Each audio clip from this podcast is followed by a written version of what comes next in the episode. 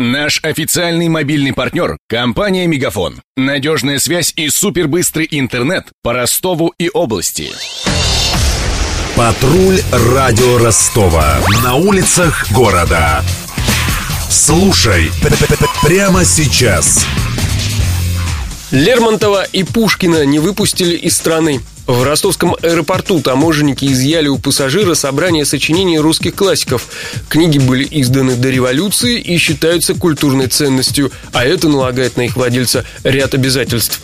Одновременно с этим случаем таможенники пресекли ввоз старинного швейцарского кортика.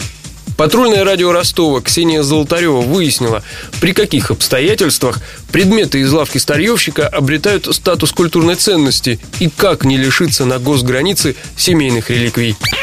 14 раз с начала года таможенники задерживали в ростовском аэропорту незадекларированные культурные ценности. Те, у кого в багаже нашли антиквариат, даже не знали, что нарушили закон, сообщила нам официальный представитель ростовской таможни Татьяна Пономаренко незаконного перемещения культурных ценностей выявляются в ростовской таможне достаточно часто. Примеры только с начала этого года на одном из постов таможенный пост аэропорт Ростов-на-Дону возбуждено 14 дел об административных правонарушениях по факту незаконного вывоза из страны старинных монет, банкнот, книг, статуэток, антикварного оружия. Хочется отметить, что не всегда гражданами руководит злой умысел. Порой о ценности вывозимых предметов они даже не догадываются.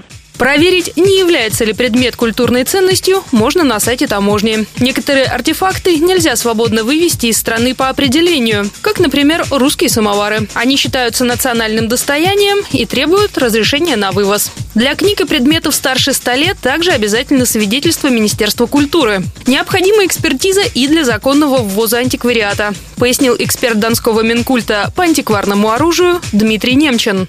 Если человек возит через Москву, то он приглашает аттестованного эксперта Минкульта, которые сразу могут сделать экспертизу на месте, прямо на таможне. А если он возит через другой город, допустим, через Ростов, вещи дают на склад временного хранения на таможне. Человек идет в Минкульт, пишет заявление о том, что ему надо провести экспертизу. Эксперт выезжает с ним, осматривает, фотографирует, меряет, делает экспертизу после этого. И по результатам экспертизы Минкульт выдает разрешительное письмо, что эта вещь является антиквариатом. То есть, соответственно, ввоз их разрешен. В среднем эта услуга стоит около тысячи рублей. Экспертиза Минкультуры позволяет беспрепятственно перемещать через границу историческое холодное оружие старше 70 лет и огнестрелы, если они изготовлены до 20 века, за исключением пистолетов. Для них нужно отдельное разрешение на хранение. Организатор Южного антикварного салона Дмитрий Киричук рекомендует перед шопингом в зарубежных лавках старьевщиков дополнительно изучать законы страны, где вы ищете антиквариат. Просто надо знать законы страны, из которой вы вывозите. Каких-то стран там нужно вывозить много всего. Какие-то, наоборот, очень строго к этому относятся. Например, Турция, насколько я знаю, трепетно относится к вывозу антиквариата из страны. Есть правило, что нужно, даже если вы вывозите, делать документы либо в самом магазине, через магазин, либо в Министерстве культуры страны, что предмет, который вы вывозите, не является там, национальным достоянием, исключительной ценностью культурной и так далее. То есть предмет можно вывести. Проще всего дела обстоят с мебелью, фарфором и столовым серебром. Как правило, предметы обихода в список культурных ценностей не попадают, за исключением восточных ковров. Например, из Туркмении вам не разрешат вывести ковер старше 50 лет, а к более молодому изделию потребуют соответствующий сертификат. Директор ростовского филиала компании «Мир ковров» Ахиллес Папандополу пояснил, что истинную ценность ковер приобретает после 60 лет. Во-первых, он должен изготавливаться всегда вручную. Используются только натуральные компоненты. И в-третьих, рисунок всегда у него особенный, индивидуальный и традиционный для региона, в котором ковер изготавливается. Традиционно по географическому происхождению ковры делят на персидские, анатолийские, курдские, центральноазиатские, тибетские. Еще один показатель, по которому может определяться ценность ковров, это их возраст. Ковер в 20 лет считается молодым. Ковры от 20 до 50 лет достаточно старые, но особую ценность ковер приобретает, когда ему исполняется 60 лет и более. Он становится антикварным. В любом случае, какой бы старинный сувенир вы не везли из путешествия, обязательно просите у продавца сертификат и не ленитесь декларировать свои покупки. Тем более, что таможенную пошлину на ввоз антиквариата в Россию платить не надо.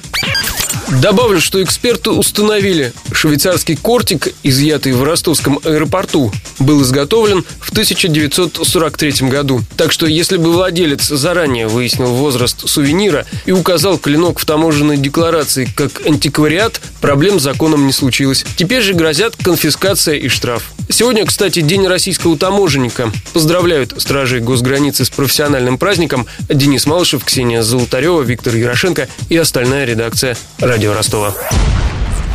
Патруль радио Ростова. На улицах города. Прямо сейчас. Телефон горячей линии 220 0220. Наш официальный мобильный партнер – компания «Мегафон». Надежная связь и супербыстрый интернет по Ростову и области. Его создавали не для того, чтобы он красовался в витрине.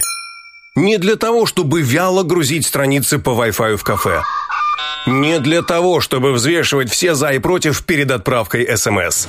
Дай волю своему смартфону. Подключи ему идеальный тариф. И затем... Больше пиши, больше звони и больше пользуйся быстрым интернетом. С нашим лучшим тарифом для смартфонов Мегафон все включено. Ты можешь больше. Подробнее о тарифе на мегафон.ру.